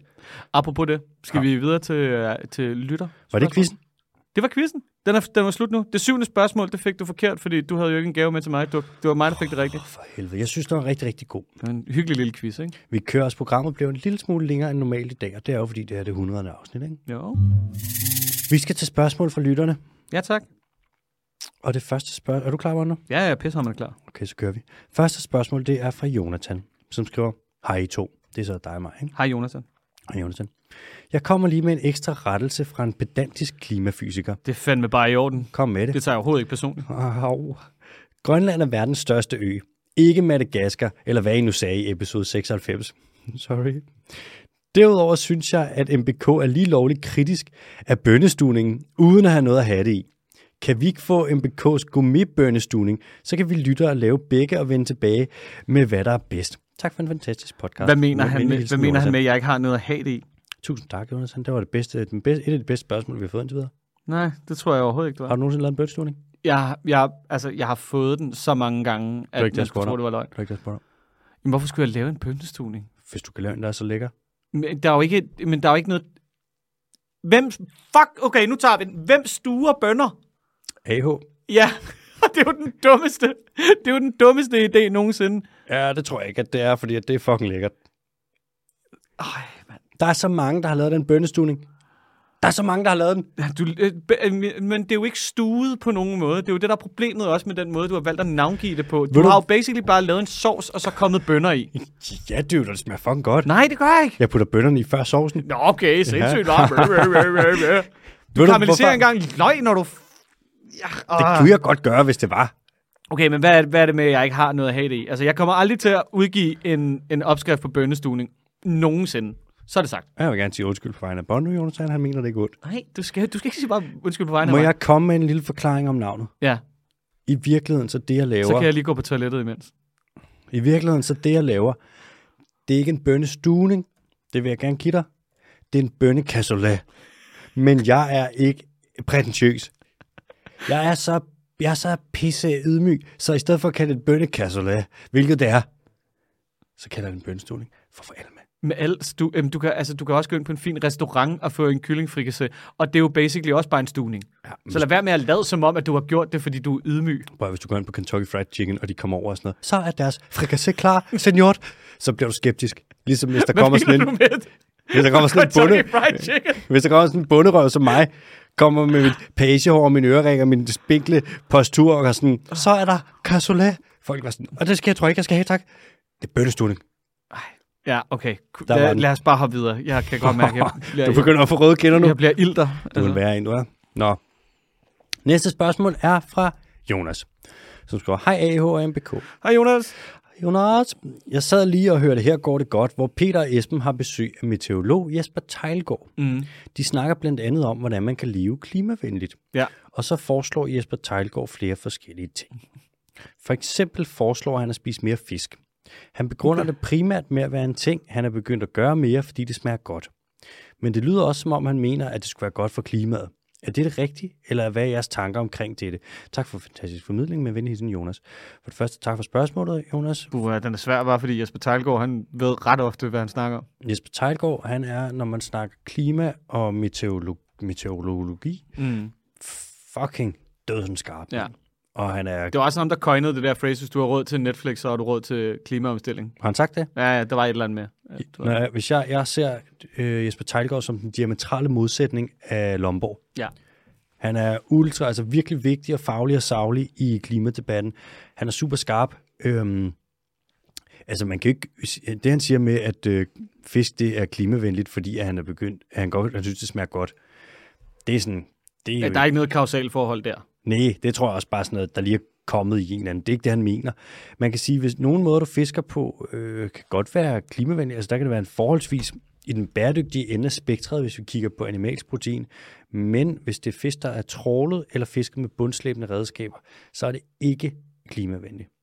Som I ikke. Som i ikke. Hvis du kigger på, hvor meget trål og fiskeri med bundslæbende redskaber, bundtrål, bumtrål osv., hvor meget det udleder af CO2 på global plan, når du ligesom rusker sådan op i havbunden, så svarer det faktisk til det samme som flytrafikken på global plan. Og oven i det, så når du frigiver alt den her CO2 fra havbunden, så indgår det i en reaktion med havet, og så danner det bikarbonat, som er syrligt, og det nedbryder de organismer, som har kalkskjold, det vil sige de fleste bløde dyr, og det vil sige øh, ja, altså alle krabstyrene, skalddyr, deres skjold det bliver blødt, og så bliver de, fordi de laver fitness, og så vil de dø, og det er heller ikke godt for klimaet, fordi at bla bla bla, trofiske niveauer, det ene og det andet. Hvis man fanger fisk, der er fanget på longline for eksempel, eller hvor man ikke skraber bunden, det kan være fint, men det er lidt mere kompliceret end som så. Mm. Man skal virkelig være opmærksom på, hvor man får sin fisk fra. Meget af det fisk, man får, som er opdrættet, det er også fodret med soja, der kommer direkte fra regnskoven. Det er en af de, øh, en masse af mange, mange, mange hundredtusinde af de ton, vi importerer fra Latinamerika, de ryger direkte ud i fiskefarmene. Og det er altså ikke særlig klimavenligt at spise noget, som er fodret med regnskov. Så det er lidt m- mere kompliceret end som så. Men som udgangspunkt, når Jesper Tejlgaard han siger noget, så bare nik og sige ja og sige tak, senor, for han har styr på sit shit. Ja. Bare ikke lige den her gang. Måske. Ej, men det er jo også et stort emne, og der er jo overlappet med fiskeri, som tit er en gråzone og alt det der. Der er det jo... Men altså, man kan sige i hvert fald, hver gang, at du prøver at fodre noget med øh, goder, som du har handlet transnationalt, så er chancen for, at, du, at det er klimavenligt, den er ret lav. Præcis. Det er bare ikke en særlig god idé. Nej. Bare spis lokalt. Spis noget med kål. Ja. Mm. Jeg kan bare... Ah, sp- jeg, er- jeg er jo kæmpe fan af spidskål og, rød, og rosenkål lige for tiden. Det er fandme også lækkert. Fuck, det er nice. Og Også du ved, bare lige, rosenkål? ja, ja, bare lige vent i balsamicoeddike med en lille smule honning og lidt stik med lidt paprika, salt, peber. Måske lige en klat smør, Og så lige ved hvis siden der er af. lidt til overs for risengrøden. Uh, så ved Det er jul! jul. jul. Så ved siden af, så lige have sådan en gryde der med Med koktorsk. en lille... med Thomas Bundtrålet. Så have sådan en gryde der, og så bare have en god sovs, som du hælder nogle bønner op i. Nej, ellers tak. Det er så fint. Svær overtale. Cool. Nå, næste spørgsmål er fra Christian, som skriver, hej drenge. Hej Christian. Hej Christian. Stavelsen med CH eller K? Det er med CH. Kunne du ikke høre det på den måde, jeg sagde det Kongenavn? på? Nej. Christian. Han skriver, hej drenge. Jeg elsker jeres podcast, og I er virkelig skarpe og dygtige. Tak, bro. Tak. Lige bortset fra, når I siger incitament, kan I for helvede ikke stoppe med det, I forpulede amatører. det hedder incitament. Knuse kram, Christian. Ja, det ved jeg godt, Christian. Men altså nogle gange, ikke? arrangement og det ene og det andet. Altså, det er sgu også lige svært at finde ud af, om det har en latin eller en fransk rodstamme. Altså, nu, må det, nu stopper vi lige. Tag det roligt. ja, Christian. Ja, undskyld. Og vi håber, hvad, jeg ved ikke, hvad for en, en Jeg service... kan i hvert fald... Jeg har ikke incitament for at begynde at sige det, efter oven på den der surmail. Jeg vil sige øh, også, jeg ved ikke, hvad for en, en service du hører det her på, om det er Spotify eller hvor det er, du har dit abonnement. Men, øh, Ja. ja, Abonnement. ja, men jeg håber da, at du er glad for abonnementet. Godt, vi hopper videre til øh, Jonas, som skriver... Men, men øh, nej, det er lige en lille huskeregel. nej, Jo, jo, jo. Okay. Det, er Okay. jo- ja, ja, jamen, altså, hvis det har fransk rodstamme, så er det mange. Hvis det har latin, så er det ment, okay, der er den semantiske guillotine. Ja. Il bondo. så vidt jeg ved. Jamen, hvis du Skriv siger ind, Christian, hvis det er, fordi jeg har byttet om på det. det- Ja, de forpulede amatører. Fucking hater. Nej. Nå, så kommer der et fra øhm, Jonas, som skriver, Brev du en piper? Hej Bondo. Tak for DK's beg- bedste podcast. Hvad med, hvad med mig, Hej, dude? Jonas. Hvad med mig? Ja. Ja. Jeg vil høre, om der ikke var mulighed for, at der blev lavet en lille lækker videokompilation af alle de gange, der er blevet udbrudt æren, æver og bæver og Borneo. Det vil godt nok gøre denne verden lidt mere tålig at leve i. Men med hilsen, Jonas. Det er, altså, for det første så har vi ikke videomateriale på alle 100 episoder. Og for det andet, så har jeg, nu siger jeg det bare lige lynhurtigt, jeg har ikke tænkt mig at lytte 100 episoder igennem for at lave en lille sammenklip. Du doven, du er. Jeg er super doven. Så, Det, det, er desværre, Øh, Jonas. det er jeg desværre ked af. Sorry, Undskyld. Jonas. Det er første gang, jeg må skuffe. Kan ikke lige få det æren, bæver og Borneo? Ev. Bæver. Borneo. Der var den. Det var til dig, Jonas. Ja. Nu hopper vi Ew. videre til noget. oh, når du starter. Nu er vi tilbage. Mm, Oh shit. Nu kommer Bæver, der... ev. Så stopper du. Nå, Hold nu op, Nu mand. kommer der noget. Ja, ja. Fra hvad? Bønnekast. Æren bæver. Hvad siger du? Late Night med Sif. Ja, tak. Der er sket noget. Der er simpelthen tækket ind i inboxen. Nu starter det. Cool. Der er jo en inbox til... Vi har jo vores mails. Din mail er mbk Den er der ikke nogen, der gider at bruge, kan jeg godt love dig for. Og du har faktisk fået en mail, jo. Øh, min er alexander og så har vi late underscore night underscore sif, som er, øhm, hvor man kan sende brev ind til, eller besked ind til sif, til øh, late night segmentet. Mm. Og nu skriver Sif til os. Og til jer. Kære Alex og Bondo, jeg kan med glæde og stolthed meddele, at jeg nu har modtaget første spørgsmål i Late Night Inboxen. Klasse, Sif. Wait, Tak. Fucking, nu kører vi. Ud fra dette spørgsmål har jeg valgt at lave et ægte late night indlæg, der hedder, hvad gør pikken? Og jeg skal måske sige, Okay. at det her der kommer til at blive sagt nogle grimme ord, så hvis man har lidt sarte ører, Mm. så må man jo bare æde den. Så, Så, så fyld den med dine pikformede fingre. så ind med de små pikfinger i ørerne. Så skriver Sif så. Hvorfor det hedder således, bliver forklaret ud fra følgende spørgsmål, som kommer fra Sara. Hej Mm. mm. Sara. Hej, Sara. Og det står også hej Sara fra Sif. Nå, Okay. Der skriver, hej Sif-ah-mbk. Hej, Sara. Hej Sara. Jeg har et spørgsmål, der har rumsteret i mit hoved i alt for lang tid. Og, se, og som jeg håber, I kan hjælpe med at svare på. Det må ikke hedde sig, at Late Night brevkassen ikke får nogen spørgsmål. Og det her har ganske, har ganske givet Late Night karakter, og men der måske også skal lidt biolog ind over besvarelsen. Det drejer sig om en tur i zoologisk have for et par år siden, hvor jeg og min familie stod og kiggede på elefanterne. De spiste hø, eller halm, eller noget i den retning, og var egentlig lidt kedelige. Men så pludselig rullede den store elefant, han sin ret store elefantdiller ud. Nå, too bad for you. ja. løftede den op og slog min mor over kæben. Nej, det står der ikke. løftede den op og kløede sig på maven med den. Snæblen var jo ligesom optaget af høspiseriet, som i ø- øvrigt fortsatte ufortrødent under akten. Og her opstod mit spørgsmål så. For det er min klare overbevisning, at kønsdele hos mennesker primært har funktioner i tis-reproduktionssektoren. Men hvordan ser det ud i dyreriget? Er der nogle dyr, hvis kønsdele har andre funktioner end primærfunktionerne? Og i så fald, hvilke? Jeg håber, I kan svare. Tak for et skønt program og alt det der. Mange hilser. Sara. Og så kommer Sif og siger, Saras spørgsmål inspirerede mig til at lave noget research, det vil sige Google, om pikken. Ved dyr altså. Jeg fandt den her artikel fra Politiken, og om en restaurant i Surprise, Beijing i Kina, hvis special er at servere dyrepikke. Man kan således få stegt oksepenis med ananas og frityrestegt væderpenis i blåbærsovs. Okay, det, lyder, jo- det lyder jo faktisk ret lækkert. det, jeg tror også, det, jeg ved ikke, om det smager. Jeg har aldrig spist penis, men ananas. Det kan, da- ja, det kan da være, det smager godt. Ja, ja. Og her kommer vi nemlig til temaet, der binder både Saras elefantpik-spørgsmål og d- denne restaurant sammen, nemlig, hvad gør pikken? I tilfælde af, at man spiser dyrepenis, så skulle man ifølge igen kæmpe surprise, traditionel kinesisk medicin for øget potens som mand. Altså får du, bo, får du en måde, på en måde bedre penis af at spise penis. Og således lidt oplyst om dyrepikke. Det var alt for denne gang fra late night segmentet DM.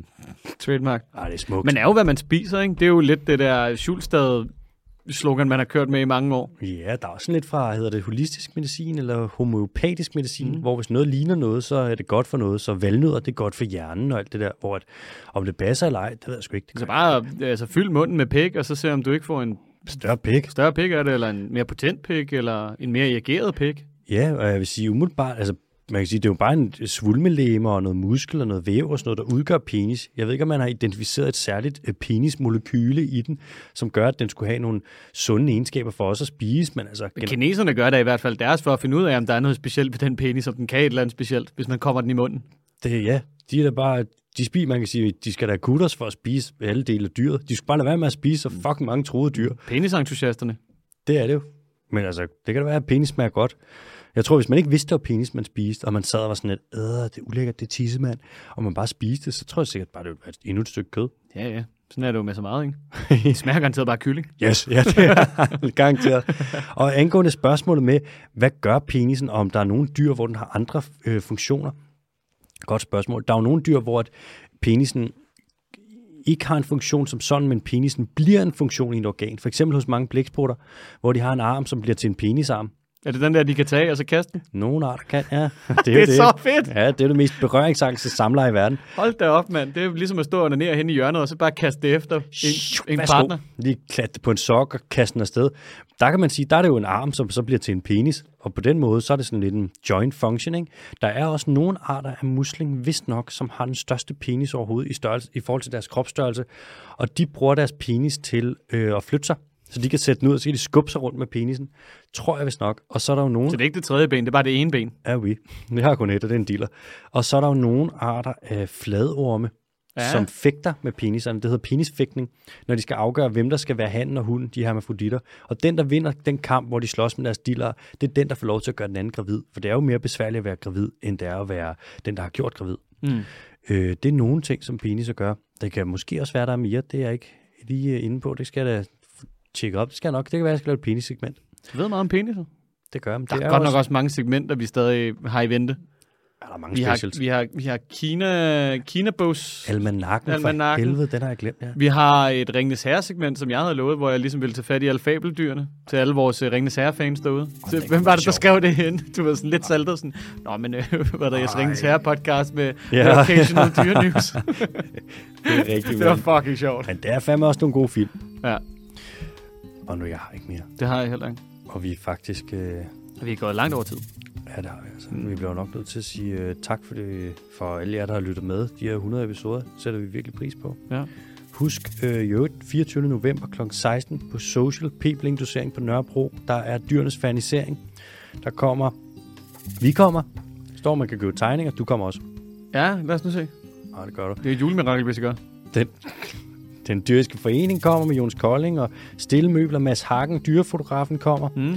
Øh, Noah, organisationen kommer. Der kommer en, der hedder... Åh, hvad Nå, det er ikke ham der fra Noah, og Det er ikke ham, det er Marken. ikke den der comedy duo, Nej. der lige er splittet op. Nej, det er ikke ham. Nå, for helvede. Øh, og som havde kommer, den er en god, så kom der en, der skrev til mig i går, jeg kan ikke huske, hvad hun hed, men som laver nogle fede plakater mm. med øh, koraller, hvor hun har været nede og tage billeder, og så står der sådan nogle grinerende ting henover. Sådan en flot koral, så står der sådan noget, we are fucked. Alt sådan noget. Der kommer en masse, og det bliver, så er der en lille bar, og så kan man komme ind og købe sådan nogle julegaver, og komme ind, og vi giver en masse penge til velgørenhed og alt det der. Så 24. november kl. 16, sæt det i kalenderen. Kom ind og få knus og kram. Ja, we. Så øhm, ja, tak Ja. ja. for i dag. Tak til dig, Bondo. Tak til alle jer, der har skrevet op på tier. Og adios.